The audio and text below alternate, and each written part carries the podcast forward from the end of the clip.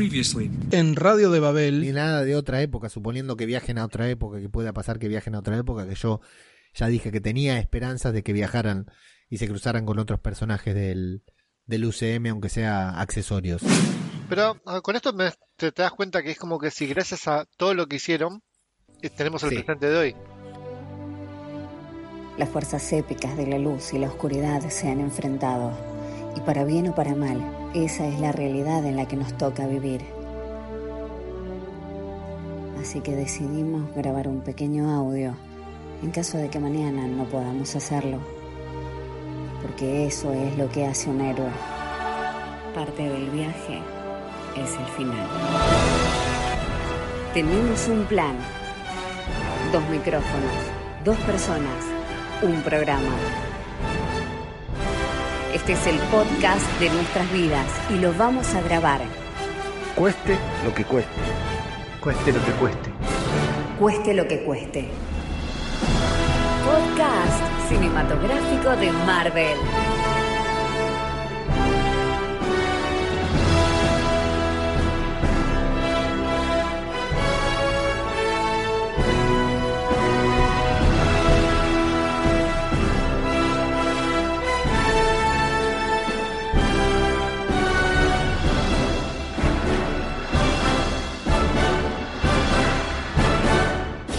¿Qué tal amigos? Sean bienvenidos a una nueva entrega de podcast cinematográfico de Marvel, el podcast de Radio de Babel en el que nos dedicamos a hablar sobre Marvel y sus universos, sus multiversos extendidos.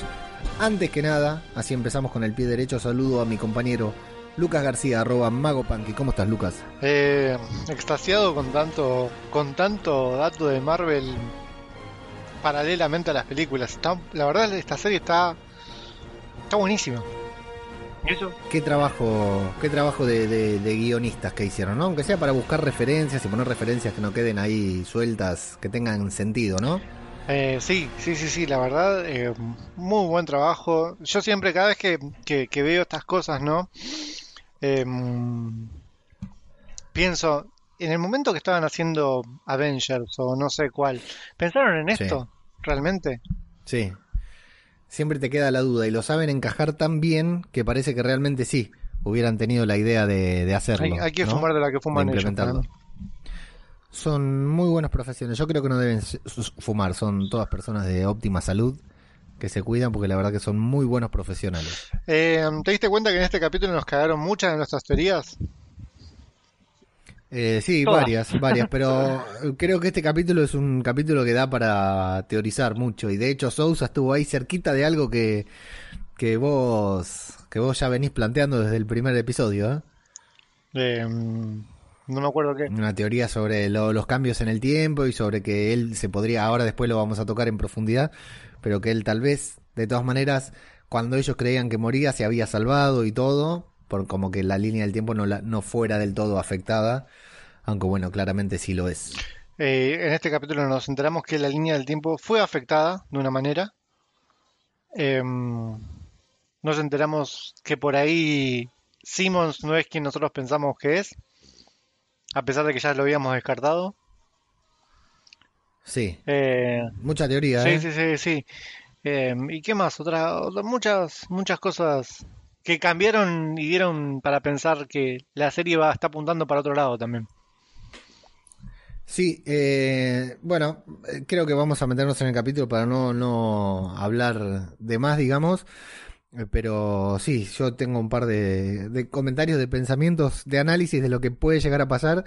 Y bueno, quinto episodio de la séptima temporada, lo hago más que, que entusiasmarme, Lucas, porque sigue creciendo la serie, realmente sigue poniéndose cada vez mejor. Sí, sí, sí. ¿Vas a poner un separador o algo para esta parte o Sí, sí, antes del separador y antes de todo, decir que estos podcasts cinematográficos de Marvel, que nos encuentran en Instagram como arroba Marvel Podcast, que nos encuentran en Twitter como arroba Marvel Podcast guion bajo, que tenemos un muy lindo grupo de Telegram que es t.me barra Marvel Podcast, en donde pueden venir a hablar con nosotros sobre Marvel justamente, y que eh, contamos con unos excelentes personas que nos patrocinan, que auspician este podcast y que lo hacen desde patreon.com barra Marvel Podcast, en donde pueden suscribirse mensualmente por una mínima inversión. Y eh, también nos pueden apoyar en cafecito.app barra Marvel Podcast, en donde también nos pueden hacer aportes eventuales, eh, aleatorios, digamos, no hace falta suscribirse, eh, en- incluso en pesos argentinos para aquel que no quiere meterle un dólar a la Yo tarjeta. creo que si piensan de que este, este aunque sea un podcast que decís, "Ah, valió la pena escuchar este podcast, me meto y les, les, les, dojo- les dejo el cafecito. Les invito a un cafecito. Ahí estamos. Es más, Eh, eh, Lo voy a hacer yo ahora. Nos vas a invitar a un Sí, cafecito por el a anterior, porque la verdad el anterior estuvo muy bueno. El anterior estuvo bueno, yo lo estuve escuchando hoy y estuvo Así muy bueno no- también. Vamos a ver Se, cómo nos se va con merecen un café. Spoiler alert. Arrancamos con el arranque. Lucas, ¿no? viste que siempre Jill tiene una escena en esta temporada, ¿no? Y después nos pone el logo. Ahora arrancó Con el y arrancó con esa presentación. Con la típica presentación. Sí, muy buena la presentación. Es la típica presentación de serie de los 70 en la cual los personajes miraban a la cámara. Sí. eh, Hasta con una voz diciendo los nombres de los, de los actores. Sí, sí, sí. Y es la típica voz de los 70 incluso. Para mí que llamaron al mismo Sí, locutor sí, que hacía la voz de las presentaciones en los 70 y muy buena. Pero el detalle de que todos los, cada uno de los actores mire a la cámara y se sonría es buenísimo. Sí, sí, la única que no sonríe es este mm, Daisy. Pero después cada... No se sonríe. Creo que no, pero después todos los demás se sonríen. La mejor es... La verdad que- la, la sorpresa, la, la más compradora de todas es la de Simmons, creo yo. Sí, justo en un momento muy, muy dulce. La verdad que muy, muy divertido, muy, muy entretenido que empiece así el capítulo, que te sorprenda. Te sorprende entre comillas, porque ayer ya estuvo dando vuelta en eh, vueltas en Instagram por todos lados, por Twitter, ya, ya lo habíamos podido ver. Pero me, que empezara el episodio así, intentando sorprender, la verdad que me, me encantó. Y una, en una de las primeras imágenes que lo que vemos es ver Nueva York, vemos las Torres Gemelas, que en una época eran eh, tabú, viste, no se podían incluir las Torres Gemelas. Y acá como llegan a 1973, es el año en que se inauguran las Torres Gemelas, entonces claro, evidentemente o se tenían que ir a otra época o las tenían que incluir. La verdad yo no me doy cuenta de ese detalle. Si vos decís que estaban las, las Torres Gemelas, te creo. Están, están. Primer frame del episodio aparece Nueva York y se ven claramente las Torres Gemelas, sí. Me sorprendió mucho, me sorprendió mucho. Más allá de que históricamente deberían Te estar. Y cuento, bueno, toda la primera te parte. un- sí, una historia contame. de las Torres Gemelas si querés. Nunca fui, por- nunca fui, pero bien, el, es- esa, es tu- esa es tu historia, ahí termina la historia. el, el 8 de... No, ¿qué, qué día fue? El, el 11 de el 11 septiembre. septiembre. Bueno, el 10 de septiembre del año 2001, o sea, un día antes, porque esto fue en el año 2001. eh, yo tuve una fiesta en la casa de un amigo, que yo, nos habíamos juntado a tomar algo, viste, uno- unos mates, ¿no? Tranqui. Y eso de las 3, 4 de la madrugada pues, decidimos volver a nuestras casas. Íbamos, salimos y el- íbamos mi, mi mejor amigo, otro amigo y yo. Y al lado de la casa de él justo habían tirado un montón de bolsas de basura que tenían cosas. Alguien- Alguien se había mudado o algo y decidieron tirar cosas. Y nosotros, claro, eran las 4 de la mañana, estábamos medio escopetes y nos ponemos a cirugiar. De ahí levantamos un par de boludeces, qué sé yo, que por ahí... ah, Boludeces, autitos, qué sé yo. Y en una veo una foto de las Torres Gemelas. Y le, me la quedo. Bien, Me la, la agarro una y me la premonición. quedo. A las horas esas, esas torres se estaban, se estaban cayendo. Y la tengo hoy... ¿Y qué pensaste en ese No, momento? al día siguiente. Fui yo, pensaste. Cuando encontraste, al, al- al día siguiente, cuando encontraste la foto de las Torres Gemelas, dijiste, No, fui no, yo. no, no lo podía creer. O sea, al día siguiente fue, fue muy loco todo. Porque encima estaba alcoholizado. Raro en mí que me empezó a suceder eso, ¿no? Pero, eh, En esa claro, época, o sea, sobre yo me di cuenta al día siguiente cuando vi la foto. O sea, ya había, había estado todo el día viendo lo de las Torres Gemelas. Y después veo la foto, sacando las cosas de mi campera, viste, que me habían quedado cosas en la campera. Y veo la foto.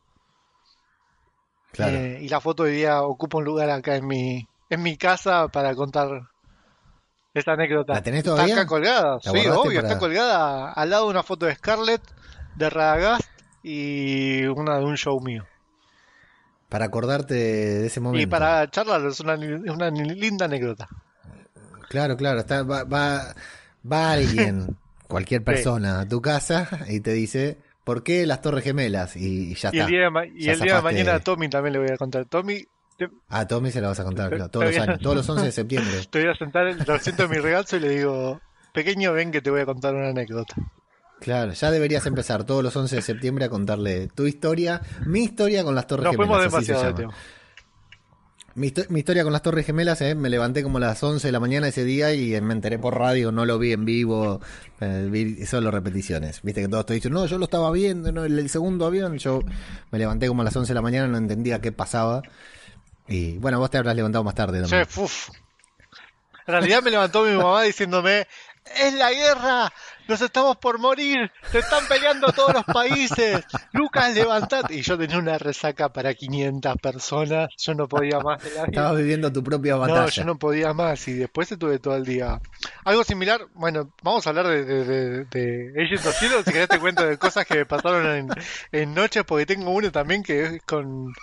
eh, venía un recital también, volvíamos tarde y veníamos con una amiga en el taxi y ella, justo pasamos por Plaza 11 y vemos un póster de una revista de Rodrigo. Y ella me dice, che, hace mucho que no se escucha nada de Rodrigo. Y es verdad, hace meses, viste, en esa época en la cual Rodrigo se, entrabas al baño y abrías el inodoro y estaba Rodrigo de salida del inodoro.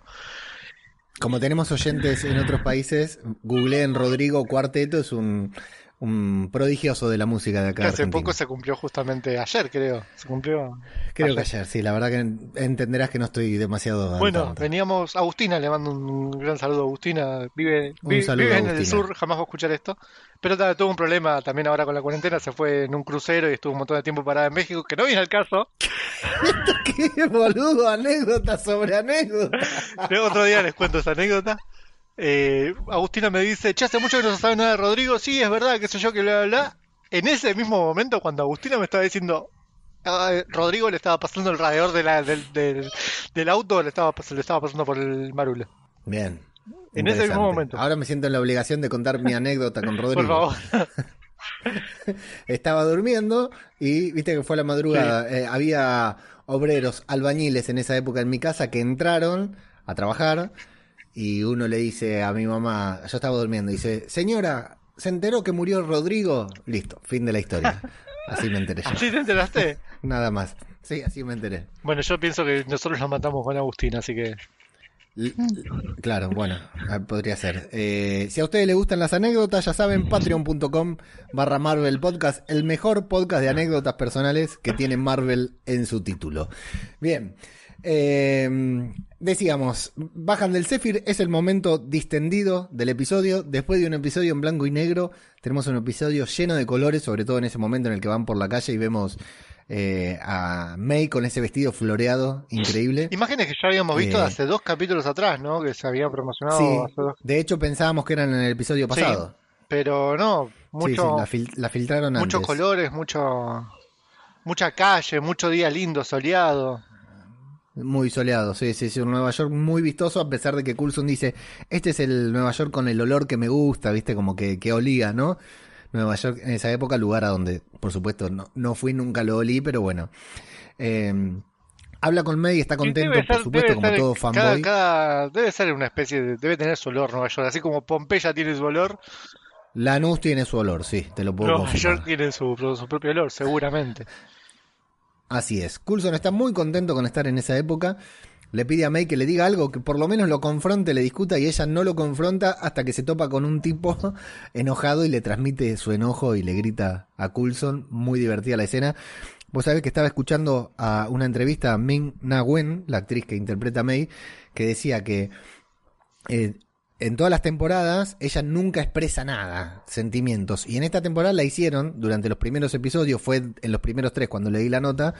Decía, parece que los escritores para esta última temporada quisieran que yo expresara menos de lo que expresé en las seis temporadas anteriores, dice, porque me tienen como una piedra. Y ahora todo lo contrario, la hacen súper expresiva, viste, con esto, lo cual eh, sirve mucho para ver la, la calidad de, de actriz, ¿no? Como pasa de seria a emocionada o a otros estados, Muy ¿no? buena. Sí, sí, sí, muy buena. Muy divertida. Sí, muy buena. Me- Le, le da mucha frescura también. Vemos a Daisy que se compró unos zapatos con plataformas muy altas y unos pantalones Oxford. Lucas, Me- Me encantan los pantalones Oxford. Es, hay, no hay nada más lindo que le quede a una mujer que un pantalón Oxford, te juro. Me encantan. Muy bien, te creo.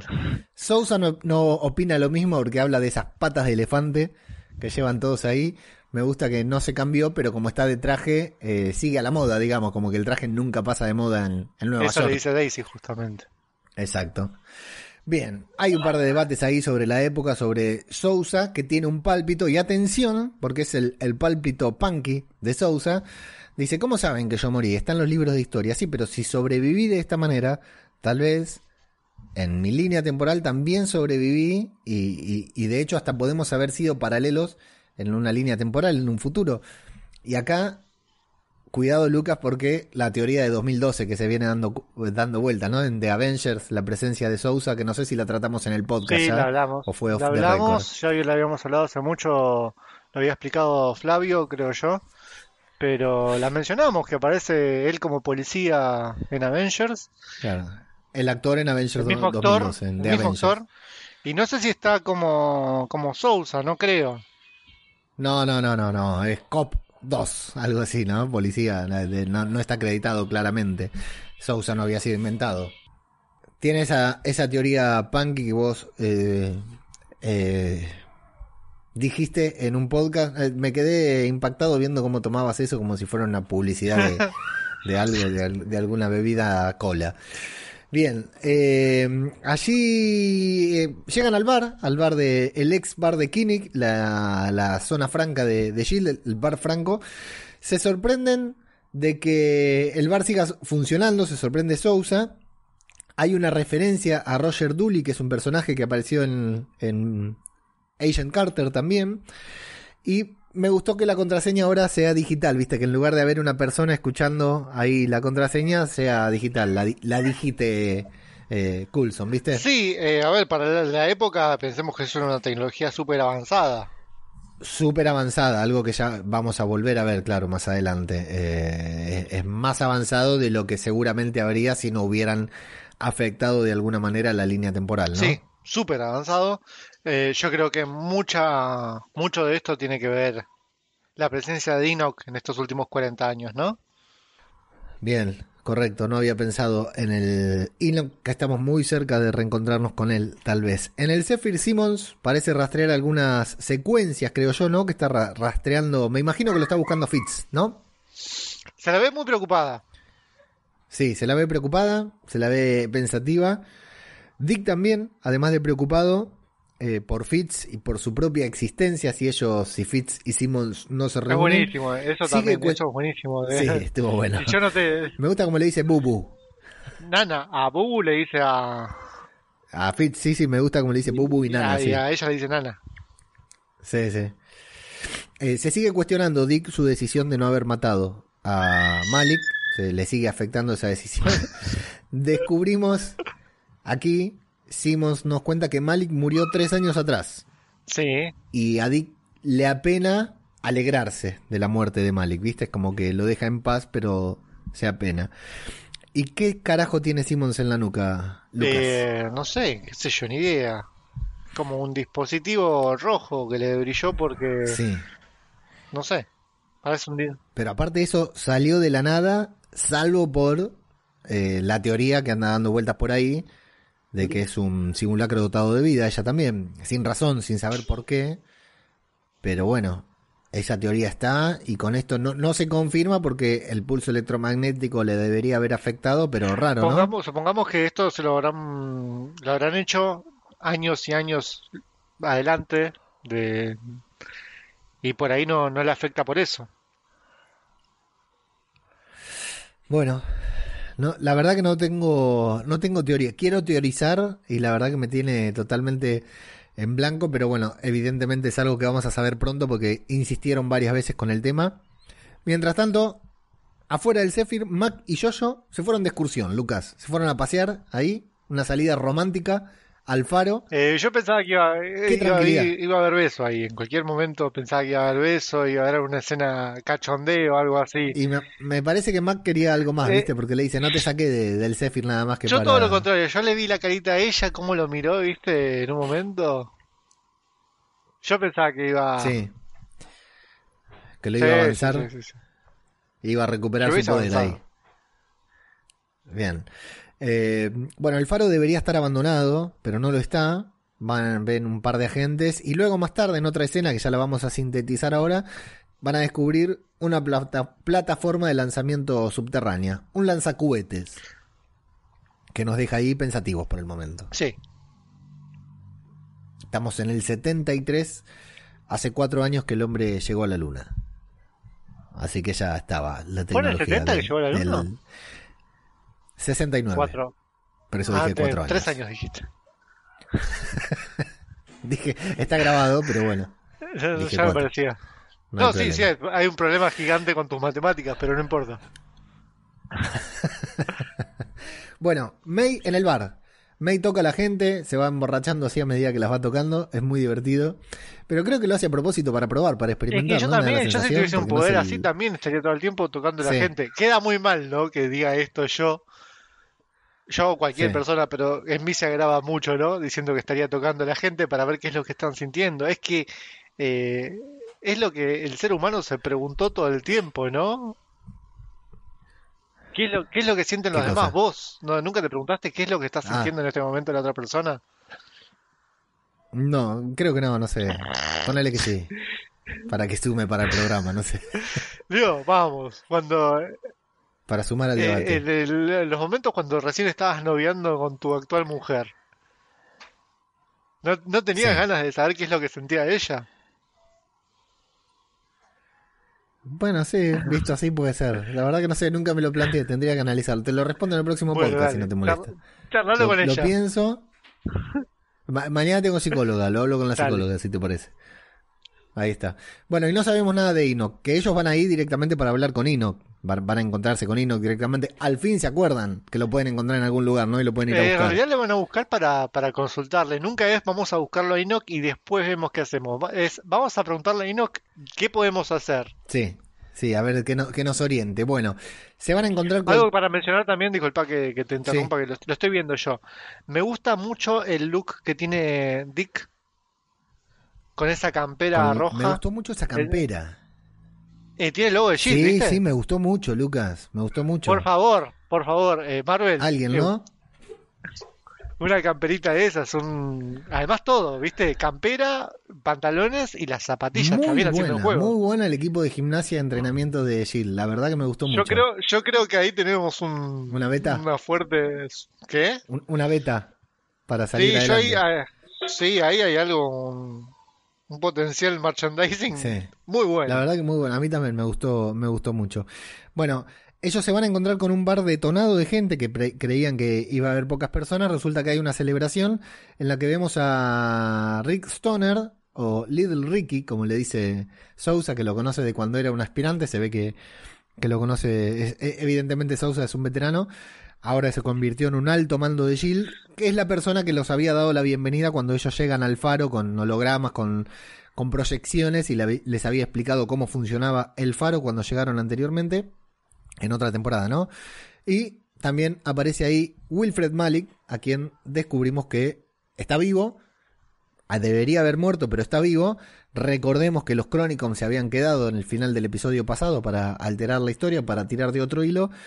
Y no solo eso, sino que están lanzando una nueva fase de Shield, que a medida que van hablando, Coulson lo va intuyendo, y resulta que se trata nada más ni nada menos que del proyecto Insight. Brevemente, por si a alguno no le suena, nos remitimos directamente, una vez más, a Capitán América y el Soldado del Invierno, y aquí el agente Olmos Kant nos envía un audio para explicarnos bien de qué se trata Insight. Expediente Olmos Kant. Buenas noches, queridos agentes. Los saludo nuevamente el agente El Moscán para traerles un archivo desclasificado sobre la serie Agent of Shield. En esta oportunidad revelaremos el origen del proyecto Insight. La traducción literal de la palabra Insight vendría a ser visión, no como el sentido de la vista, no en ese sentido literal, sino como una visión, como un proyecto para cambiar el futuro. El proyecto Insight dentro del universo cinematográfico de Marvel tuvo lugar en el año 2014 en la película Capitán América y el Soldado del Invierno.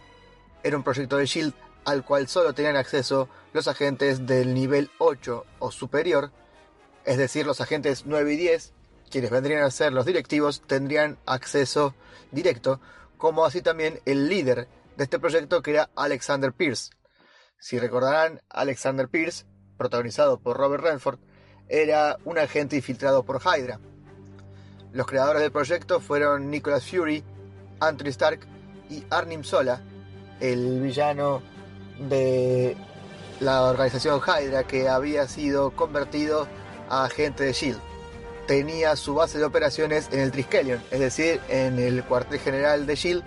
Su objetivo era poner en funcionamiento tres helicarriers fuertemente armados que volarían al espacio utilizando un protocolo de Arnim Sola eh, permitiría detectar cuáles serían los potenciales villanos y eliminarlos previamente a que cometan sus delitos o a cualquier tipo de daño. El protocolo de Arnim Sola, lo que los demás no sabían es que había sido modificado para atacar no solamente a los villanos, sino a los agentes de Shield, tanto militares como civiles, como cualquier otra amenaza contra Hydra. Esto se conoció como el algoritmo de Sola y fue lo que provocó que el Capitán América, Sam Wilson, Nick Fury, Maria Hill y Natasha Romanoff trataran de detener el proyecto. Finalizando el lanzamiento lograron infiltrarlos y cambiar el objetivo de estos helicarriers convirtiéndolos a ellos mismos, es decir, un helicarrier atacando el otro, provocando la destrucción de los mismos y que cayeran en el río Potomac donde finalmente quedaron ahogados. Recordarán que a bordo de uno de los helicarriers iba eh, Steve Rogers y tiene el enfrentamiento final de la película contra Soldado del Invierno. Eh, la lista que el algoritmo de Sola tenía cargado está disponible y entre ellos figuran muchos militares y miembros de SHIELD, como también el Dr. Stephen Strange, eh, Anthony Stark y Maria Hill. Finalmente, el proyecto, por intervención de Capitán América y sus aliados, no cumplió su objetivo y los Helicarriers terminaron destruidos. Inside Lucas, ahí estamos. O sea, digamos que nos se adelantaron unos casi 50 años. 40 años según, ¿no? No, según dicen 40, ellos, 40, años. sí. 40 años adelantaron al proyecto que estaba, estaba por hacer este ¿cómo se llama? Robert Redford, Sí, porque este proyecto lo llevó a cabo Gideon, el hijo Gideon Malik, exacto. Gideon Malik, quien también aparece Quien después también acá. aparece, sí. Eh, no me acuerdo el nombre que hacía Robert Redford, no me acuerdo el nombre del, del personaje. Pierce, Alexander Pierce. Exactamente, para eso, para eso te pago. Yo tampoco me acordaba hasta que lo dijiste, sí. Alexander Pierce. Bueno, eh, se adelantaron 40 años. Sí, Todo gracias a que los crónicos le dijeron qué es lo que tenían que hacer. exacto. Los ayudaron incluso seguramente con el desarrollo de tecnología, porque la tecnología no, no existe. Recordemos que eran eh, tres helicarriers, si no me, no me equivoco, en diferentes puntos desde donde iban a disparar y matar a toda potencial amenaza, pero esa era la idea de Shield, la idea de Fury. Resulta ser que todo era una idea de Pierce, de Malik, de dispararle no a las amenazas, sino a la gente buena. eh, que es el final de Capitán American The Winter Soldier y parte fundamental de la primera temporada, la segunda temporada de Marvel's Agents of Shield. Ahí están Coulson y Sousa reflexionando sobre que el tiempo se alteró igual, Malik sigue, sigue vivo, la infiltración en Hydra es cada vez más grande y Sousa vuelve a considerar que su muerte fue en vano, que al pedo pasó todo porque la línea de tiempo de a él lo sacaron de su línea de tiempo, el tiempo se alteró igual y si se hubiera quedado en lugar de irse con ellos en el Zephyr, hubiera podido tal vez hacer algo, aunque Coulson le dice no, no hay garantías de eso, pero Sousa le empieza a dar a, a dar vueltas esta esta cosa en la cabeza de, de que al pedo todo esto que no, no se va a llevar bien con el cambio del ti- con el- los saltos en el tiempo a lo largo de- del episodio, Lucas Sousa. Eh, no, se está muy chapado de la antigua, se puede Sí, decir. sí, sí, no está preparado. Le gusta hacer las le gusta hacer las cosas por su propia cuenta, ¿se nota? Em, pero es un tarado porque creo yo, a ver, obvia- pero obviamente yo me voy con los que tienen toda la tecnología, todas la- las cosas avanzadas, vienen del futuro, conocen quién va a ganar la serie mundial y podría apostar a eso, ¿no? Sí. Eh, el- y otras tantas cosas. Eh, el chavo no tenía nada por qué quedarse. Eh, sí, te- tenía una cosa que luego va, a haber mención que igual no la iba a conseguir. Lamentamos informarle a Sousa, pero bueno. Eh, allí en el bar May parece seducir a Stoner, o eso intenta, no, no, no, no me queda claro si lo logra o no lo logra. Y Stoner le cuenta que faltan tres años para que realmente puedan lanzar Insight. No tienen la tecnología en este momento. Mientras tanto, Daisy se encuentra justamente con Gideon, Malik y con Nathaniel, su hermano, que ya tendría que estar muerto.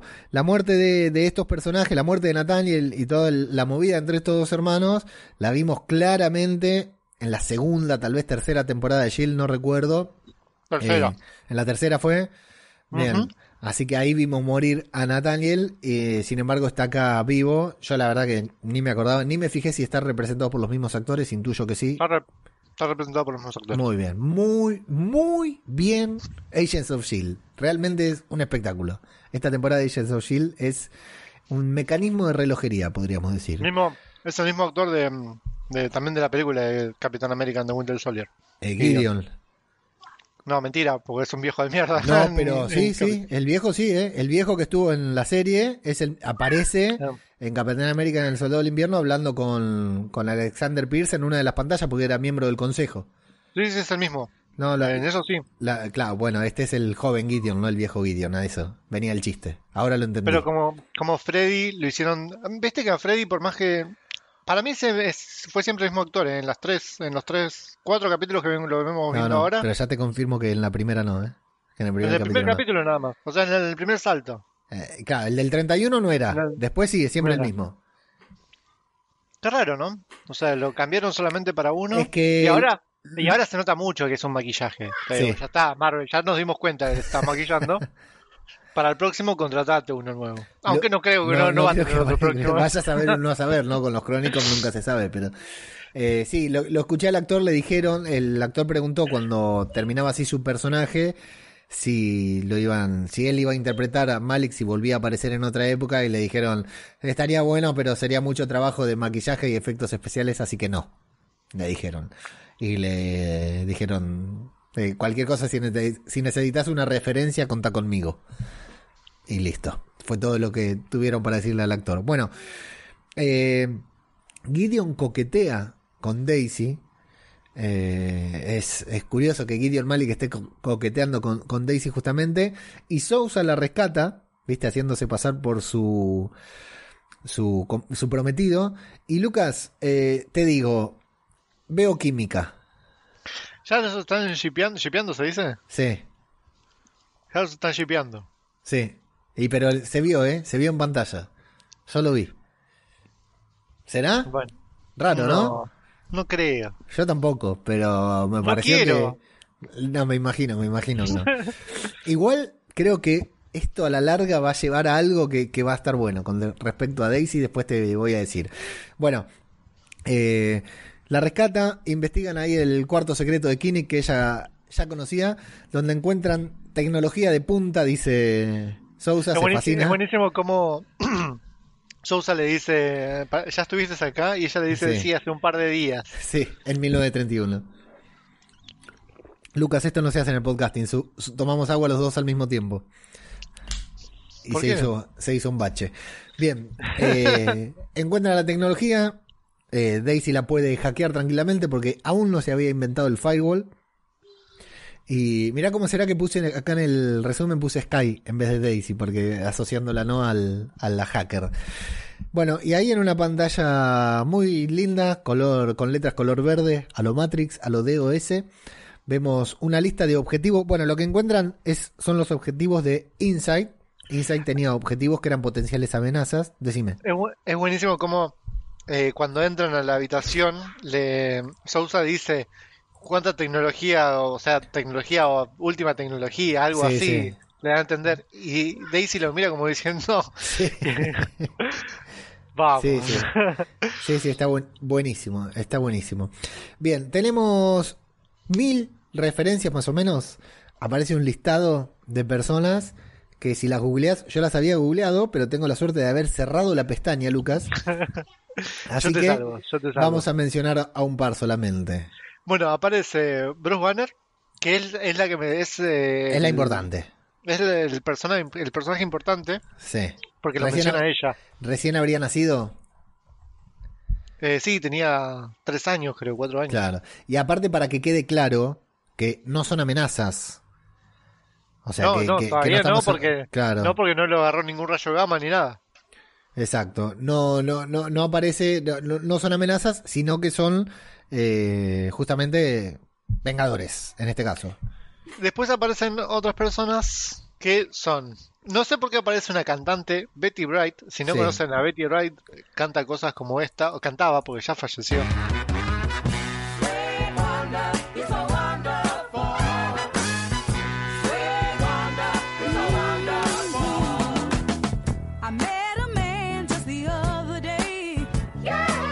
Cosa como esta, decís, hijo de puta, para hacerme editar. My way. Exactamente. Otro que aparece es eh, Jin Morita. Jin Morita eh, lo No tenemos confundir de, con Pat Morita, que es con Pat Morita, que maestro es de... el maestro de Daniel. San. Que pero eran parientes, eran primos. ¿Lo decís ¿Cómo en serio? No, sí, sí, sí, sí, hubiera, obvio. dicho, hubiera dicho No. que sí con convicción. Bueno, Sí, sí, un boludo. Bueno, ¿quién es Jim Eh, Morita? Jim Morita es el compañero de pelotón de, de Steve Rogers en la Segunda Guerra Mundial en Capitán América, The First Exacto. Adventure. Después tenemos a eh, Pará, Victoria y Hunt. también es el abuelo de el director de la escuela de Peter Parker, interpretado por el mismo actor. y el primero de Pat Morita. Exacto. Eh, y el actor eh, lo vemos en 911, en un Chewie, en un personaje espectacular, fenómeno total. ¿Qué 911? 911, la, pel- la, la serie, una serie que hay que se llama de se llama 911, que es un serión. Una Ah, serie. sí, sí, sí, sí, ya sé, sí. Eh, y aparece también el nombre de Victoria Han. Victoria Han aparece Sí. en la Sí, segunda, tercera temporada, temporada. también. Sí, no segunda sé. temporada. Son tan largas las temporadas que me pierdo, pero sí, segunda, Creo que tercera es la temporada. segunda temporada, que es una... Sí, porque es cuando aparece este... em, Bobby.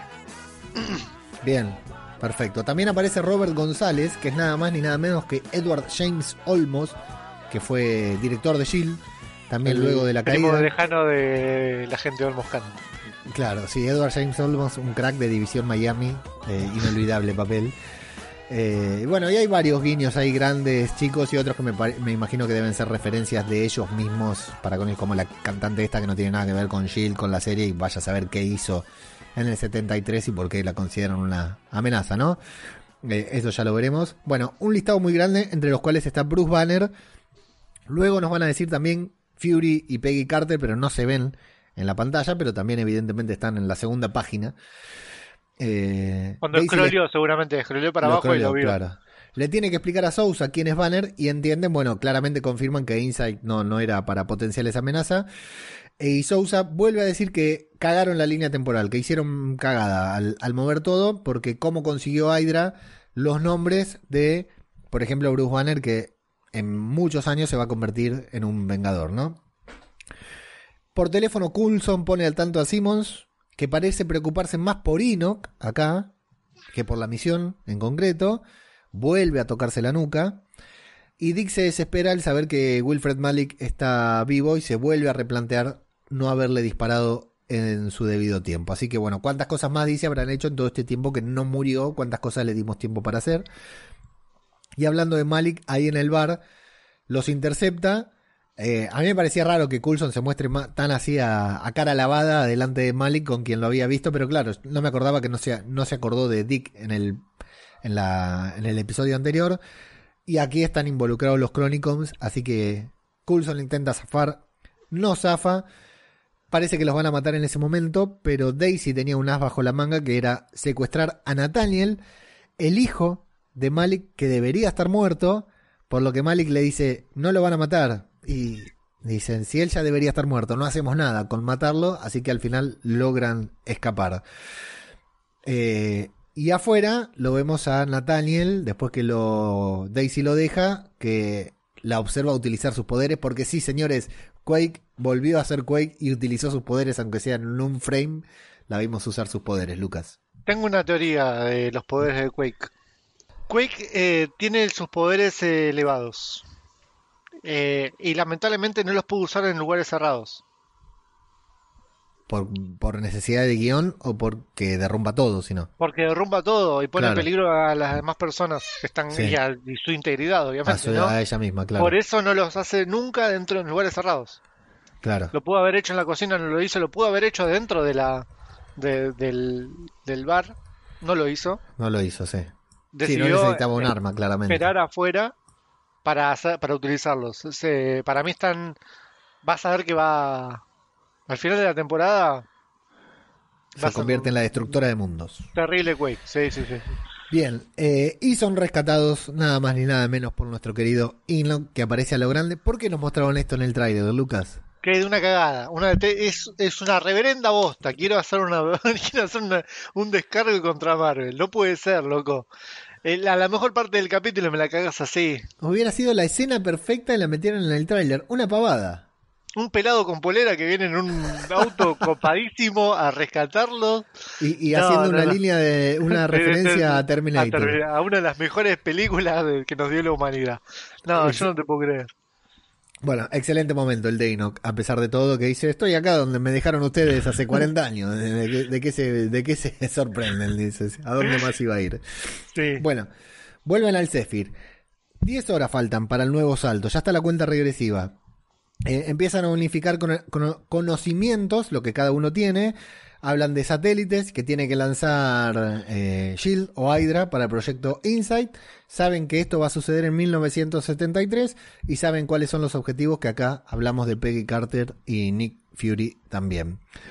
Mac comienza a trazar un plan, dice tenemos que parar esto ahora, pero eh, la cuenta atrás se vuelve loca, están a punto de saltar nuevamente, se desesperan, todos entran en pánico, ¿viste? Al punto tal de que Jojo se quiere bajar del Zephyr para quedarse ella sola, sin plan ni nada, a detener Insight. No va a llegar igual, pero fue muy... eh, mucho pánico en ese momento, ¿viste? Sí. Y bueno, Eh, no, sí. sí, Terminan saltando en el tiempo al 4 de julio de 1976, el bicentenario de los Estados Unidos de América. Me pongo de pie para decirlo. Rick Stoner entra al faro con su bigote. E Insight está a punto de ser lanzado ese día. Continuamos con las consecuencias arriba del, Zeph- del Zephyr. Simmons, que estaba desorientada y que incluso fue increpada por Sousa y que va a volver a ser increpada, está preocupada, habla con Enoch. Yo no entendí del todo. Se siente, dice, como si hubiera estado dormida mientras Enoch no estaba. Tiene dudas, está confundida, no sabe qué hacer, no sabe por qué, no entendió lo del cambio en el tiempo y que no le dijo nada a nadie. Tampoco le dice a, a Enoch de lo que tiene en el cuello, en la nuca. Pero Enoch Pero parece ella, entender, ella, ¿no? ella tampoco lo sabe para mí, ¿eh? Ah, bien. Ella para mí que tampoco lo sabe, lo tocó como que si fuera una molestia, un dolor, Sí. algo que le molestaba, pero para mí que ella tampoco lo sabe. Ella, o son dos cosas, o está guardando un secreto de la puta madre que, Sí. que no lo puede decir y le está quemando ya la cabeza, o no entiende un carajo lo que está pasando. Eh, y está en un bache terrible que por ahí eh, le viene algo a la mente y recordando qué es lo que sucedió en un pasado. Sí. Bueno, Enoch parece que sí, o que por lo menos comprende porque le dice, vos Simons te estás olvidando de las cosas, vení conmigo. Viste como que le parece muy raro eso. Pero bueno, antes que pueda irse con él, Sousa los intercepta, les recrimina por jugar con el tiempo sin saber realmente cómo funciona. Se pone muy mal Sousa en este momento. Y Dick se interpone diciéndole, pará, no solo a vos te sacaron de tu línea de tiempo, a mí también, vos sos el pasado, yo soy el futuro, pasó que faltó que le dijera, ¿no? Sí. Bien, eh, Max se alegra, dice, bueno, por lo, llegamos el mismo día que se lanza Insight. Peor hubiera sido llegar un día después, dice. Así que estamos bien. La idea es detener el lanzamiento. Coulson y May se van a infil- infiltrar, lo van a detonar, lo van a hundir, pero se quieren asegurar, como son los buenos, se quieren asegurar de no matar a nadie más, preservar la línea temporal, sacar a todos los que están adentro del faro, incluso a los prisioneros. Así que Daisy va a hackear el sistema, Simmons va a ser de guía Eh, Sousa va a acompañar a Daisy porque dijimos hay química. Malik vive cerca del faro. Tiene una. De hecho, se lo menciona a Coulson en el primer encuentro que tuvieron. Eh, allí recibe la visita de un Chronicom o el Chronicom, ¿no? Es el único que si lo vemos por la calle decimos ahí va Vamos a el Chronicom. un nombre para el Crónico. Y debería tener. Sí. Porque encima es el mismo Chronicom que la temporada pasada los cazaba. O sea, porque se cambió la cara. Eh, Claro, sí, sí. No, en realidad no se cambió la cara. Se cambió el uniforme. Se puso No, el no, uniforme de la- Crónico. La semana pasada tenía otra cara. La semana pasada no, la temporada pasada tenía otra cara. Ah, Y esta, te- esta cara se la robaron a los policías de 19... Está con una cara de policía de 1931. claro. Bien, dice que eso que hizo Malik en ese momento de salvar a su hijo, porque ellos lo quisieron precipitar, ellos dijeron que nos importa el hijo, vamos a matar a todos acá. Y Malik dijo, no, para, es mi hijo. Dice que les enseñó algo sobre el comportamiento humano. Eh, eh, viene como una novia, viste, despechada, ¿no? Eh, eso cree Malik, ¿viste? Le dice, todavía estás enojado, papi, por eso. Sí, te- tres años pasaron, chabón, y Sí. me estás recriminando que no te fui a buscar eh, el- ese domingo en la plaza. Sí. Tres años pasaron, chabón, ya está, listo, dejate joder. Ahora, tengo, eh, según el- eh, no, eh, no se quedaron los Chronicom, saltaron en el tiempo. De hecho, no dijimos antes que en el momento en que ellos se van de- del bar, eh, el Chronicom dice es hora de cambiar el plan y evidentemente saltan en el tiempo. Los tres años que pasaron, ¿Para Malik vos los el solo. tiempo? Sí, ¿cómo que no? ¿Los Chronicoms? No, para mí no, para mí se quedaron. No, no, porque no, no lo vieron a él, no, no lo vieron. Y si, si ellos no saltaron, Jill no salta, el Zephyr no salta. Lo tienen que seguir siempre. ¿En serio? Sí, sí, sí, no, van me estás siempre chamullando, me estás chamullando, se te nota en la cara. Bueno, Malik desde ahí recibe la visita. eh, los Chronicom le dicen que saben que Shield lo va a encontrar a Malik ahí ese mismo día y le dan algo, un sobre, para que les muestre. Eh, Malik lo dice: ¿Por qué no lo, en vez de tenerlos acá, nos los ponemos en, la lista de INSAC? Pero dice que no sería tan efectivo porque ellos lo que quieren es que Shield revele su posición. Porque hasta ahora ni Shield sabe dónde están eh, la nave de los Chronicoms ni los Chronicons dónde está la nave de Shield, entonces es una persecución constante. Eh, bueno, Daisy está hackeando, se sorprende de que ya tengan un firewall, nuevamente van avanzados con la tecnología, ¿viste? Porque tienen un, un- un mecanismo de defensa ahí para infiltrarse en el faro. Y Sousa dice, cuando escucha lo del fi- firewall, que las cosas se están poniendo cada vez peor. Y me llama la atención que dice que tal vez esta sea su última parada, como si tenga pensado quedarse ahí, ¿no? No sé si Sí, notaste él eso. dice, él dice, hasta acá llegué yo. Eh, me llama la atención, ¿eh? Tiene que llegar hasta 2012, si no nos, nos derriba todas las, las teorías. Daniel No, Sousa. no puede ser, no puede, no, no nos la van a derribar, no, no. Bueno, y un lindo debate ahí eh, sobre el tamaño de la computadora, el celular, la fascinación de Sousa por la foto que le sacan. Buenísimo. Es muy bueno ese momento, muy bueno. Eso está muy bien, muy bien hecho. Y ahí es donde te digo que dice, la verdad que me perdí muchas cosas y me arrepiento de no haberme despedido de alguien. Claramente está hablando con Peggy, que lamentamos decirle a Sousa que estaba muy acaramelada bailando con el cap todavía. No, todavía no, no creo porque si no, no le pa- las patitas para No bailar. pararon de bailar todavía. No. Todavía no pararon de bailar. Para mí Bien. no pararon de hacer otra cosa. Consigue, ¿sabes que estaba pensando lo mismo y, y me llevaste a pensar, ¿habrá un Steve Rogers Jr. por ahí? No me digas eso, chabón, no me digas eso que, ¿No? que me muero. Qué, qué curioso, ¿no? Bueno, Una- Hubo un, un comentario en Instagram, en Marvel Podcast, arroba Marvel Podcast, nuestro Instagram. Yo todos los días, todos los, todas las semanas estoy subiendo cosas de Agents of Shield. Y un comentario de alguien dice, ¿y si se encuentran a alguien que todavía no está en el mundo de, de- en el MCU, pero tienen la posibilidad de meterlo? Y yo le pregunté, como por ejemplo, no sé, un tal Logan, me dice el chabón. podría ser, ¿no? Sí. Imagínate si hacen una referencia para X-Men porque ahora tranquilamente lo pueden hacer. Sí, Y la única referencia que pueden hacer es con Logan. sí, sí, por la, su longevidad. Claro, exactamente. Sería bueno, sería bueno. Sí, no, no creo, pero estaría bueno. Bueno, consiguen el, el acceso May y Coulson se infiltran. Nuevamente Coulson feliz por estar ahí junto a May, pero a May le da exactamente lo mismo. Eh, y Daisy y Sousa son interpretados por Nathaniel, que no, no, no me quedaba claro en ese momento, hasta me dio la, la sensación de que se había dijiste- enamorado. Dijiste son interpretados. Interceptados. Léase Inter- interceptados, ¿está bien? interpre- Interpretados. Perfecto. Bien. Llegamos al momento crítico. Faltan 5 minutos para el lanzamiento de Insight. Coulson y May quedan. O sea, si se lanza ese cohete, Bruce Banner deja de existir, Lucas. Automáticamente. Y los. Avengers se van todos al carajo. Exacto. No tenemos una de las escenas más chistosas de Avenger, que es cuando Thor le golpea, lo- cuando Hulk lo golpea A, a Thor. Thor. Sí. Bien, Coulson y May quedan atrapados, deben improvisar, interceptan a Stoner. Este parece que les cree, pero May logra descifrar que no les cree nada más que con ponerle una mano encima. Está muy bueno eso también. Eh, el temita con el poder de May. Sí. Para mí está mal que le toque la ropa, para mí le tiene que tocar la Tendría piel. que tocar la piel, ¿no? Sí. Cuando le puso la mano en el pecho dije, ahí está sintiendo lo que siente el saco. Y ese santo Claro. ese saco sí. siente poliéster. Sí, yo pensé lo mismo, pero bueno, si no, no hubiera funcionado tampoco cuando les agar- le agarró el ataque de pánico. Sí, pu- puede ser, pero yo... Pero sí, yo pienso, y- pensé lo mismo yo, que vos. Yo pensé, si soy Marvel, refino un poquitito así, eh, a- le hago un ajuste un poquitito ahí a los próximos de acá en adelante. Claro, lo pongo en, para que en toque este la mo- mano. en este momento, en este en particular, le podría haber tomado la mano o la cara. Claro, y era lo mismo, como lo sí. hizo, como lo hizo en el bar. Exacto, sí, coincido, coincido. Bueno, eh, el Quinjet, me gusta Coulson, el fanboy, que dice, lo siento señor, cuando aunque está noqueado, le pide disculpas. Pero no Eh, solo por fanboy, porque es una persona respetuosa. Claro, Y- sí, sí, porque es un, un- un- una persona importante de, de Shield.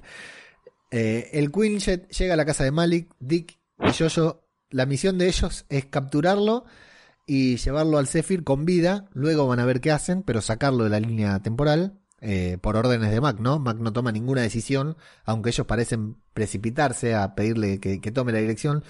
Hablan con él, él no se sorprende claramente. Está con el sobre en la mano, dice que los Chronicons tienen todo bajo control, que saben exactamente qué- de qué hilo tirar, que saben qué van a hacer, que van 10 pasos adelante y Dick le mete un balazo así, sin más. El balazo que no le pegó en el 31 se lo en el pegó acá. 31. Eh, impactante por todo lo que Dick nos fue contando en el- el- de que él no quería justamente hacer eso, pero cómo la situación lo fue llevando a, a hacerlo, a tomar la decisión de hacerlo y así de, de movida. Me encantó el momento. Y yo yo ve las fotos, encuentra las fotos, claramente los reconoce, lo que vemos en la foto, que nosotros a esta altura tenías, te hacías una idea de qué podía ser. No, pero no me gusta que no me haya mostrado lo que vi en la foto. Claro, la foto de la familia feliz. No, sí, me, me molesta mucho, porque eso me da a pensar de que no es lo que pensamos ahora. Y en No, la sí, foto- sí, pero es No. eso. Y si en la foto hay otra cosa, ¿por qué no la mostraron? ¿Qué les costaba mostrar una vez que se reveló qué es lo que, qué es lo que... Creo que le tenían que pagar a los actores, a los modelos, para la foto. Solo por eso. no, para guardar la teoría hasta el final. Sí, igual te mostraban dos negros y listo, vos no sabés quiénes son. Michael Jackson y Tina Turner. pod- Podríamos haber visto la, la foto. Bueno, colocan los, eh, los explosivos, eh, Coulson y May. Eh, Mac se queda viendo algo en el monitor. Mac es quien tiene que dar la orden. Se queda viendo algo en el monitor, muy preocupado. Eh, vamos intercalando entre lo que estamos viendo de Jojo con la foto, de Mac, de Coulson y May. Eh, se conmueve, le vemos a Mac que no suele tener muchas emociones, un poco conmovido, y resulta ser que son sus padres quienes están ahí prisioneros en el faro. Si detonan el faro, sus padres mueren y termina abortando la misión. Aborten la misión. Pero está, a ver, él pone en riesgo, él aborta la misión no por el hecho de que salvar a los padres, sino para mí por salvar su, su integridad. su propia su- existencia, ¿no? Claro, porque si es que mueren los padres, pues mirá si se desintegra como cual Marty McFly en Sí, Volver sí, al sí. Futuro. Yo pensaría en eso, que es de hecho lo que pensó Dick anteriormente también, digamos, que los demás tenían que estar juntos. Sí, Eh, sí, yo, yo creo lo mismo, que no es solo por una cuestión emotiva, porque a Mac lo veo muy profesional, ¿no? Sí, No va a priorizar algo personal. Bueno, lo ha hecho algunas veces, pero todos cometemos errores. Bueno, Insight se lanza. Coulson y May son interceptados y capturados, evidentemente. Mac no se queda quieto. Despegan el Zephyr, destruyen el cohete. Así que detienen Insight. Y aunque Simmons le dice, bueno, director, al final eh, lo logramos. Mac dice, estamos expuestos. Así que nos quedamos con Phil y May capturados, Mac, Enoch y Simmons en el Zephyr expuestos, o sea, ahora los Chronicons saben dónde están, los están viendo y eh, bueno, Jojo y Dick que están en, en la casa de Malik, no sabemos más nada de esos. ¿Algo que quieras decir sobre esto o pasamos a la última escena? Eh, no, en realidad quiero hablar sobre algo que, que, pa- que ya pasó la escena, pero me, me surgió ahora. La escena en la cual están por saltar en el, en el tiempo, ¿no? Y eh, Jojo se va a... quiere bajar, quiere hacer... No sé qué es lo que quiere hacer Jojo. ¿Me seguís? Sí, se quiere bajar, se quiere, se quiere quedar en el 71, en el 73. Exactamente. Y no llega, Sí, ¿no? Apenas llega a la puerta, está al Coulson. toque llega... Está Coulson. Sí. No lo entendí tampoco. ¿Qué quisieron explicarnos con eso? ¿Qué, qué- No, qué no, nos no quisieron lo decir? entendí. Además, Coulson como que se salía de, de- de ver una tarta en el horno, ¿viste? Bajó la, bajó la escalera, no es que vino atrás de ella. Fue por otro camino, Sí. mucho más rápido, caminando. caminando. Bajó tranquilo y, y- y le dijo, no, mami, sabés que no llegaste. Sí, yo llegaba, pero vos no llegaste, le dice. Yo porque no quise. La próxima, la próxima agarrá por este camino que es más corto. En vez de dar toda la vuelta, acá bajaba la escalera y ya llegaba. Sí, ¿Un pelotudo? sí. sí. No, la No sé, qué, entendí, no, sé qué, no sé qué nos quisieron decir con esa escena. No, no, yo tampoco, yo tampoco. Creo que se- en el último capítulo cierra todo esto. Porque cierra. a- además fue una fue escena, fue en un slow motion, Sí, ¿no? sí, sí. Sí, sí, sí. Fue con mucho suspenso todo lo de Jojo, a ver qué iba a pasar. Yo tampoco entendía que se quería bajar de la nave, después me quedó claro. Y Coulson viene y le dice, y no podías hacer nada, no, no había chance de... Hiciste No, lo mejor. si, ibas por ese camino no, no llegabas nunca. Ahora, si venías con la escalera por mí, conmigo, llegábamos los dos, nos quedábamos acá y listo. Sí, sí, Qué boludo, opino, eh. Opino 100% igual que lo que dijiste vos. Bueno, en esa escena, casi post créditos, que es la escena final, viene después del corte comercial en Estados Unidos. Nathaniel Malik, que debería estar muerto, que no va a ser líder de Hydra ni nada, porque su hermano lo, lo mata, lo traiciona, en realidad lo mata Hype. Está en un teléfono público y pide por, con suspenso, ¿no? Nos dicen el hombre blanco, el viejo, qué sé yo, el hombre de pelo blanco, por Daniel Whitehall. With Para, eh, para mí es Whitehall. Bueno, que le dé su- que le dé quiere instrucciones, no quiere hablar con él, porque Whitehall también tercera, cuarta temporada de Shield, la verdad que ya no sé en cuántas segunda, temporadas apareció. segunda temporada, principio de la primera de la segunda temporada cuando aparece Peggy Carter, Bien, claro. que Personaje aparece, que aparece agarrando el, el obelisco Sí, sí, de ella y después es él el que lo quiere el que lo quiere recuperar al obelisco. exacto, obsesionado. Personaje importantísimo porque aparte está vinculado con Xianxin, no me acuerdo cómo se pronunciaba, la madre de Daisy. Sí. Eh, de hecho, él usaba sus poderes para mantenerse, porque la, la gran duda que teníamos de Whitehall cuando lo conocimos era que aparecía joven en el pasado, en el presente, siempre estaba con la misma edad. Era porque usaba los poderes curativos de Xianxin. Es o como como Coppola, es como Coppola. Es como Coppola, sí. Y, y súper vinculado con el, papá, el padre de Daisy. Así que, personaje que si aparece, no sé si aparecerá porque capaz es solo una referencia. Y Nathaniel que se llevó a Sousa y a Daisy, lo que habla es de esa teoría que tiene él de transferir habilidades, poderes, a través de la cirugía. Y evidentemente es algo que está por investigar él mismo por su propia cuenta bajo las instrucciones de Daniel White, Whitehall. Eh, bueno, esa recontra falopa todo lo de Nathaniel, porque no, no, no hay nada que puedas hacer para... O sea, podés tirar cualquier teoría de lo que va a intentar hacer. Eh, me llama, a mí me... ¿Qué estaba haciendo Nathaniel ahí? Para agarrar a Sousa y a Quake. Y dijo algo así como que le habían avisado, supongo que los Chronicons, que iban a ir ahí a... Así como le avisaron a Freddy, a Wilfred, a Malik, que iban a aparecer Dick y, y Jojo ahí, y que le tenían que dar la foto de los padres de Mac. Iban a aparecer, me parece que le avisaron que Daisy iba a estar hackeando ahí el sistema. Eh, ¿Es más fácil de que pongan una bomba ahí y ya está?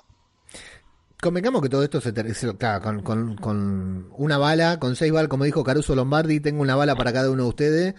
eh, con una bala para cada uno se arregla todo, tanto de un lado como del otro, tanto de los Pero, Chronicons. A ver, si los camino saben dónde ¿no? van a estar, dónde van a estar eh, después los, los agentes. Ya está.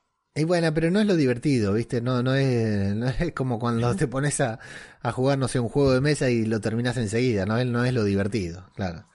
Hay que ir tirando los Eh, hilos. y el arma, el arma que manejó Nathaniel, eh, claramente se la dio los crónicos. Los Chronicons, sí. Sí, sí. Sí, sí, doy por hecho que sí, por, por la forma en que dispara y todo, sí. Aparte con un disparo baja a los dos, me gusta. Eh, ¿Sí? ¿Con un disparo baja los dos? Me pareció que sí, me pareció que los liquidó a los dos al toque. De todas maneras, Sousa había metido el arma ya en... Había enfundado su arma, así que no, no había chance de que le dé un bastonazo a lo mucho. Y ese es el agente que todo el mundo decía, oh, El- es el, el gran agente, agente el Sousa, agente, sí. el agente. Un El chabón que usa Sousa. bastón y guarda el arma. Por el, el favor. trabajo que le dio subir la escalera de- del bar cuando iba subiendo el actor, muy bien. Ah, Eh, sí, sí, le, le dolió, ¿viste? le dolió. Sí, sí, iba con, con fuerza. Eh, Lucas, el, el capítulo empieza tranquilo. El capítulo empieza tranquilo con todo esto de los colores de Nueva York, todo. Y en un momento se empieza a poner recontra espeso, ¿viste? Llegado al final, eh, tiene un vértigo eh, con el tema de, del lanzamiento de Insight, de los padres de Mac, de, Dick metiéndole un balazo a Malik.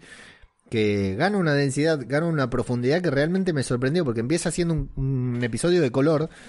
Y la verdad que termina para el orto, porque termina con Dick matando, cruzando la línea, matando a Freddy, eh, Phil y May capturados, eh, Mac haciendo algo que no tiene que hacer y revelando su posición, de- o sea, Shield expuesta. La verdad que en un momento se quiebra el capítulo y se pone recontra espeso y ni hablar de creo lo más importante que es el tema de, de Simmons, de qué carajo pasa con Simmons. Y bueno, que lo hayan mencionado a Fitz también ya, ya Sí. es muchísimo, ¿no? Sí, espero Sí. que haya un reencuentro pronto. Hay los fans, viste que es una que la- la- este tipo de parejitas así tienen fans, viste, tienen gente que las sigue y están desesperados. Dicen que hay notas ahí reclamando por por la reunión de Fitzsimmons en la última temporada como que no los podemos disfrutar. Así que me imagino que el reencuentro va a ser eh, a lo grande. Fitz va, va a ser un viejo, acordate lo que te digo. Es todo un tema lo de Fitz, ¿eh? Es todo un tema. Para mí, para mí va, va a volver viejo. Eh, haceme acordar que corte esta teoría así para los previously. Y yo, ¿sabés que te quería mencionar que me imagino? Teoría, ¿eh? Sin ninguna base.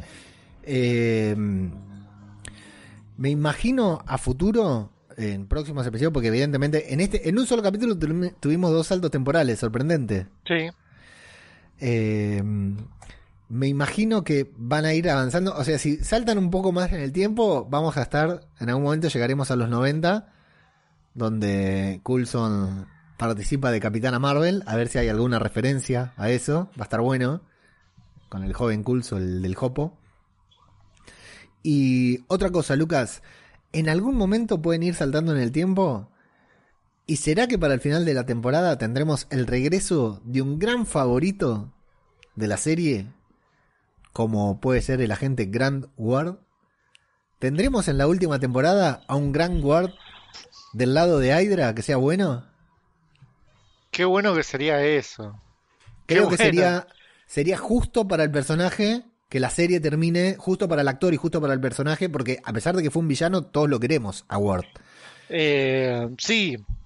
A ver, estaría bueno que lo, que lo enganchen justo antes de ser este un antes de que lo convenza a Hydra. Claro. Y la panqueque y se quede con Jill. Sería muy bueno tener un final de temporada, aunque sea en el último, en los últimos dos capítulos, a Daisy y a Ward juntos. Sí, estaría muy bueno.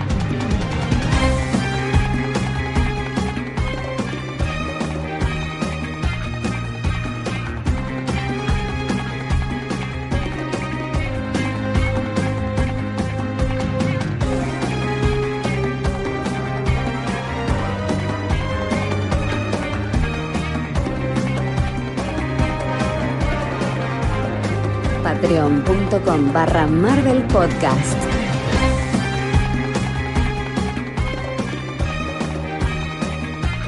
Hay noticias, hay noticias lindas. En una entrevista que dio Clark Gregg, eh, dijo que que le gustaría, obviamente, continuar con las siguientes fases de, de Marvel. Eh, y que habló con este muchacho, el de gorrita, Kevin, Sí, el calvo. para ver, para ver, porque él, bueno, él es prácticamente, es muy probable que él esté en, en un futuro, en, en alguna película, en algún guiño, algo, algún cameo, algo. Pero mm, habló para que esté también este, esta chiquita, Daisy. Sí, eh, dijo que tanto Daisy como Fitz y Simmons Fitzsimmons son- ya son parte de la mitología de Marvel y que se merecen un lugar en el MCU. ¿Qué opinas? Exactamente. Eh, sí, Sí, obviamente. Sí, obvio, obvio, obvio. Todos ¿Cómo sería, ponele, ¿no? La próxima película de los Vengadores, por decirte una película, ¿no? O cualquier otra, pero vamos por una de los Vengadores. No, vamos con una más chica, pero no se me ocurre ninguna de las que vienen a continuación, ¿no? Pero que haya una... Porque Shield no existe en el UCM, o sea, ya, ya no se lo menciona a Shield. No. Pero no importa. Dicen, no necesitamos un científico, lo que fuera, alguien que nos asesore. Bing, aparecen Fitzsimmons. ¿No sería genial? ¿Y pero para qué tenés a Fitzsimmons si te lo tenés a Bruce Banner, no? No, está bien, pero por eso, en otro lado, en otro punto, aparte, o, o Fury allá en Sword, donde fuera, que necesite a alguien y que aparezcan ellos y que se incorporen así, porque no van a ser nunca personajes principales, pero que sean personajes accesorios y que sean como Q, creo que se llama, el que le hace las armas a, a 007, a James Bond. eh, que sea así como personajes que van apareciendo en determinados lugares cuando se necesita a dos científicos, a, a esta persona. Realmente yo los siento parte del MCU me encantaría que aparecieran en series, en películas. No te digo ser protagonistas, pero sí que aparece, que, que tuvieran su lugar. Sí, estaría, la verdad estaría muy, muy bueno. Lo de Daisy lo veo más difícil porque también, pero al ser Quake un personaje importante, Quake tendría que formar parte de una agrupación o tener su propia serie, lo que fuera. De hecho, en los dibujitos que mira Luca, el enemigo que no sé cómo se llama, la serie animada de que están los Vengadores, no me acuerdo cómo se llama, cuál es puntualmente. eh, aparece Patriota, a ver, son como así de segunda línea, Patriota, la chica ardilla y aparece Quake eh, Daisy Johnson. Eh, ¿Viste cu- cuando pasa esto que eh, hay un Flash que es súper querido en la tele, pero para el cine se llevan otro actor a hacer a Flash? Porque como que son personajes que no tienen la personalidad, actores que no tienen la personalidad, no sé quién determina esto, ¿no? Pero la veo más difícil a Quake formando parte, salvo que tenga su propia serie o una serie con otro equipo, como era esto de Secret Warriors que iban a hacer, que se hagan Disney Plus y que esté eh, Chloe, porque si no la veo muy difícil que lleven a Chloe al UCM.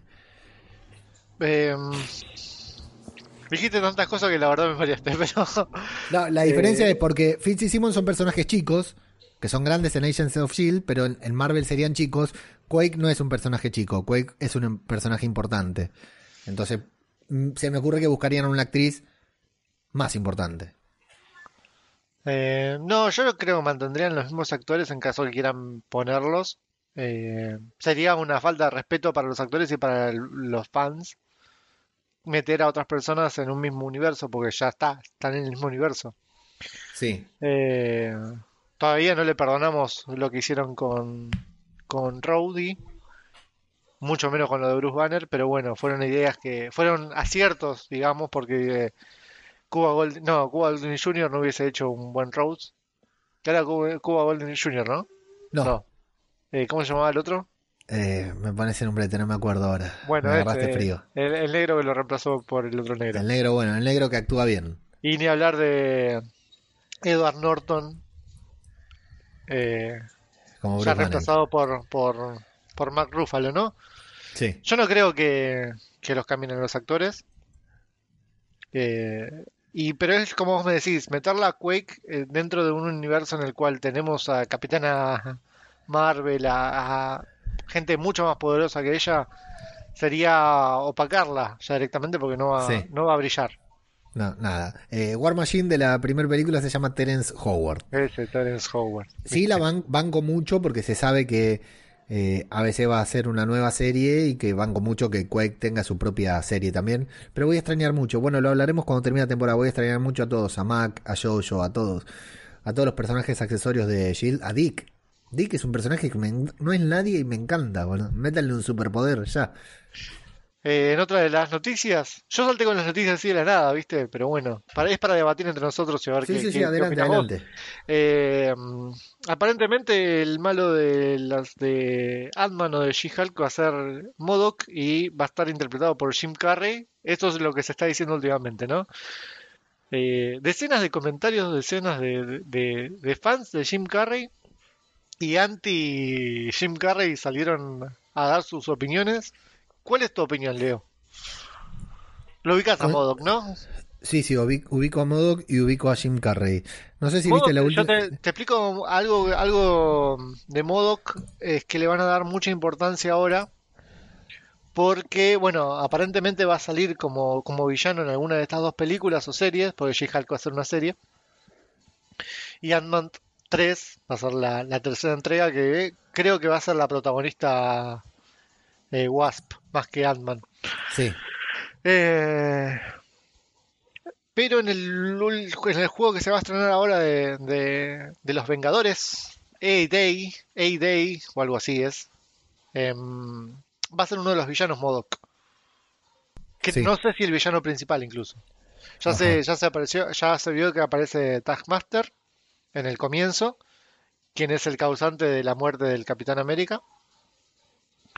Pero eh, como villano principal parece que va a estar Modok. Entonces eh, es como que si es un villano que lo están metiendo más porque va a tener mucho peso dentro del MCU.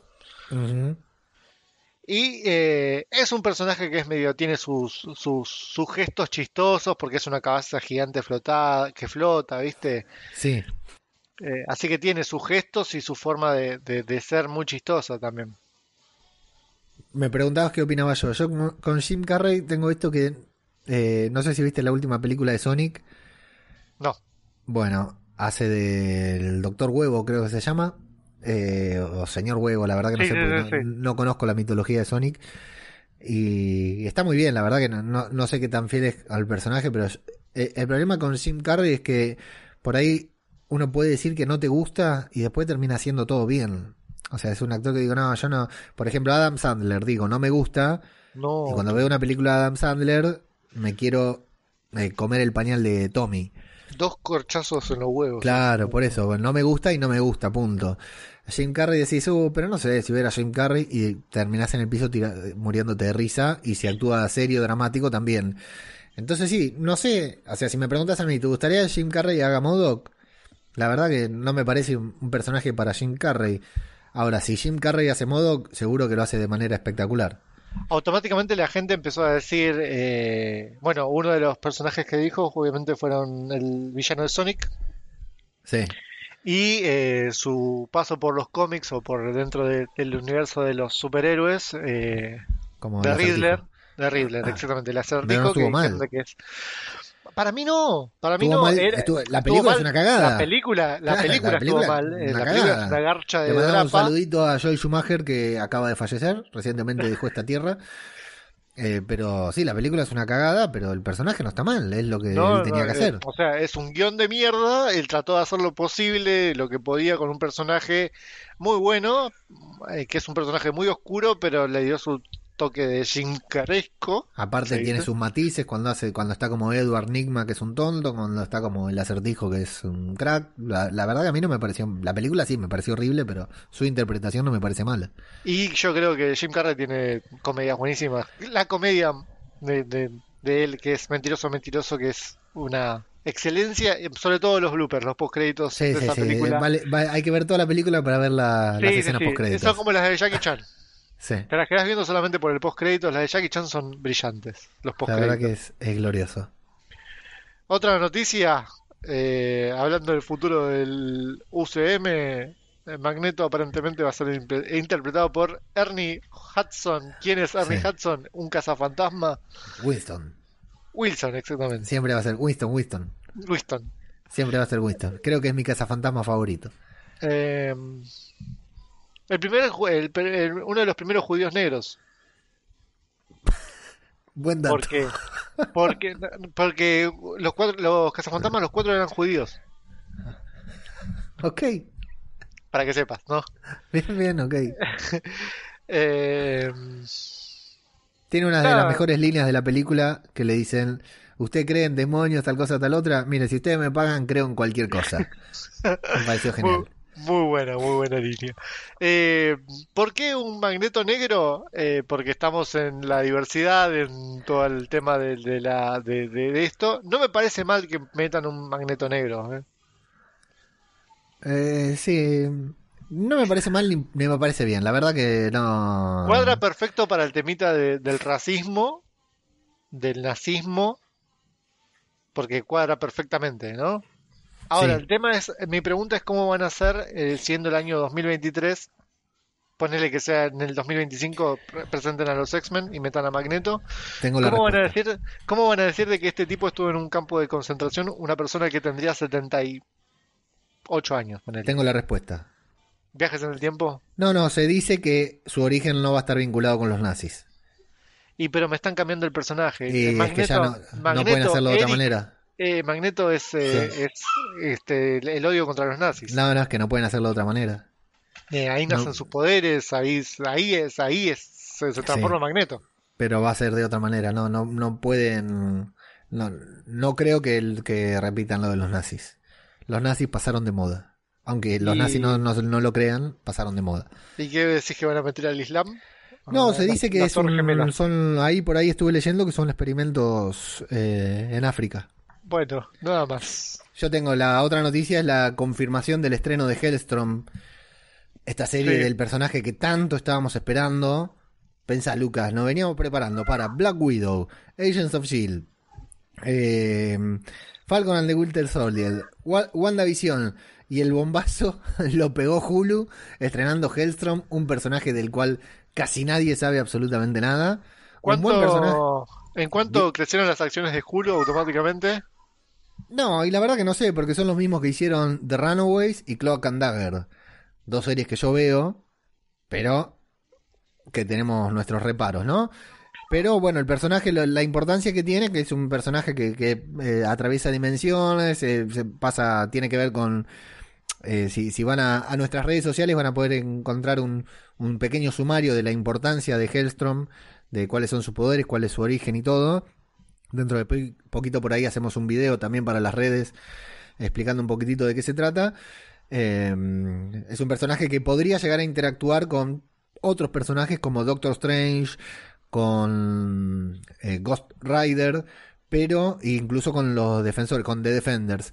El tema es que al estar por Hulu es la última eh, producción de Marvel Televisión. Marvel Televisión ya no existe más, ahora forma parte de Marvel Studios directamente. Antes era el departamento de Marvel que se ocupaba de hacer las series y que hizo todas las series hasta el momento. Su último proyecto era Hellstrom y bueno, salió al aire, por lo que se dice que no va a estar vinculado al MCU, pero hay eh, reparos de que tal vez pueda vincularse en algún punto.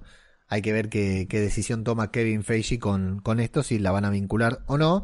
La gran mayoría esperamos una cagada, pero bueno, va a ser una cagada de Marvel, así que ahí estaremos firmes eh, viéndola eh, por algún medio que tengamos disponible. 16 de octubre, nueva serie de un personaje de Marvel que puede ser buenísima y probablemente no lo sea. 6 dólares por mes sale Hulu. Sí, pero creo que no está disponible acá en Latinoamérica, ¿eh? ¿O sí? Yo lo, mirá, yo cuando recién me compré la Xbox, año 2012, ponele, Le pongo. ponele 2011, 2012, 2011, 2012, por ahí. Ya era vieja la Xbox, había salido hace un par de años más o menos. Hulu te venía gratis, Ajá, ok. o sea, lo tenía gratis Hulu. Mira vos. ¿Y qué había en Hulu para ver en No ese había entonces? un carajo. Claro, nada. No había un carajo. Ah, ¿sabes lo que había en Hulu? Eh, Flash Forward. Buena. Ya se pagaba sola. Sí. Se pagaba sola. Así que bueno, eh, ha pasado el quinto capítulo. Ahora sí, estamos muy cerquita de la mitad de temporada. Nos falta muy poco.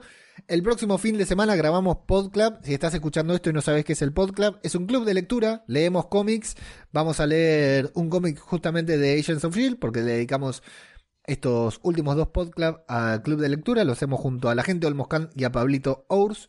Ya lo tenemos todo preparado. El fin de semana grabamos, así que principios de la semana que viene está publicado.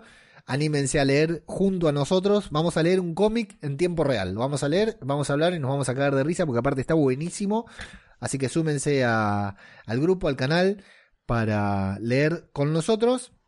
Y la semana nos encontramos aquí, la semana que viene nos encontramos aquí nuevamente para eh, hablar sobre el próximo episodio de Agents of Shield, que todo indica que va a estar más bueno que este, porque hasta ahora todos los episodios han ido mejorando. Nos siguen en arroba Marvel Podcast en Instagram, en arroba Marvel Podcast guion bajo en Twitter, nos encuentran en Telegram como t.me barra Marvel Podcast y este podcast se puede escuchar en Evox, en Spotify, en YouTube, en todas las plataformas de podcasting. Si lo escuchaste, le das like, dejas un comentario, lo compartís. A nosotros nos haces un gran favor que a vos no te afecta en nada. Pero si querés apoyarnos de manera más responsable, podés hacerlo en patreon.com barra Marvel Podcast o en cafecito.app barra Marvel Podcast. Son nuestras dos plataformas de micro mecenazgo, micro eh, financiamiento, desde donde nos pueden ap- apoyar eh, con algo más que eh, una palmada en la espalda. Lucas, si dije todo, te saludo y nos encontramos aquí dentro de una semana. O antes en el podcast. Eh, nos encontramos previamente en el podcast, correcto. Gracias por corregirme. Muchas gracias a todos y hasta la próxima. Gracias, Lucas. Adiós. Podcast cinematográfico de Marvel. Mago Punky. ¿Qué pasa, chinchu ese chinchulín? Ese chinchulín, chinchulín. No sé si esto será mucho. Ajeno al tiempo. ¿Cuánto Eh, un Qué lindo bache, ¿eh? ¿Dónde está? por si algo de Ahí está. Eh, voy a tener que, voy a tener que, que- eh, detener un rato el, el temita este, me parece. ¿eh? Bueno, dime. ¿Me aguantás un segundo? Sí, Te voy a poner, te voy a apagar la cámara porque no quiero que veas cómo cambio el pañal a mi hijo. Ok, dale, tranqui. Yo no sé qué come este pibe.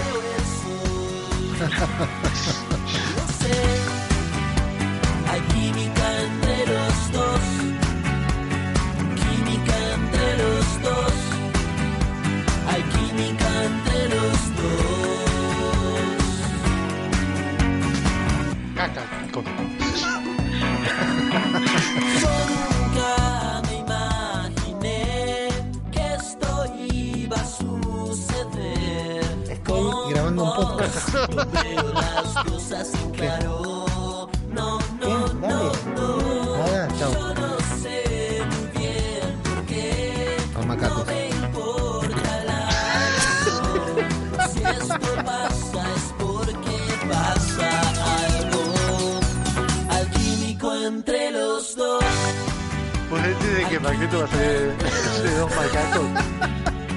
Química entre los dos. Hay química entre los dos. Si no nos cancelan este podcast, eh, No, no, estaba estamos- editado, no le puedo decir. Hay química entre los dos. ¿Qué pasa, Paquito? ¿Qué pasó? ¿Qué pasó, mi amor? Te golpeaste la, la, la frente.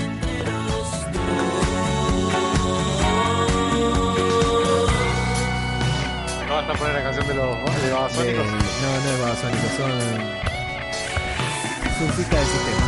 No puedo más, como no me ves. No puedo más, el suelo se mueve. No puedo más, y ahora está al revés. No puedo más, como no me ves. Búscanos en Instagram, Facebook y Twitter. Hay química entre los dos. Puse un cargador en tu cama. Pensaba que me estabas retando a mí. y miré, y, mi- y miré, y miré la cama. Miré la cama para sacar el cargador, boludo, en serio.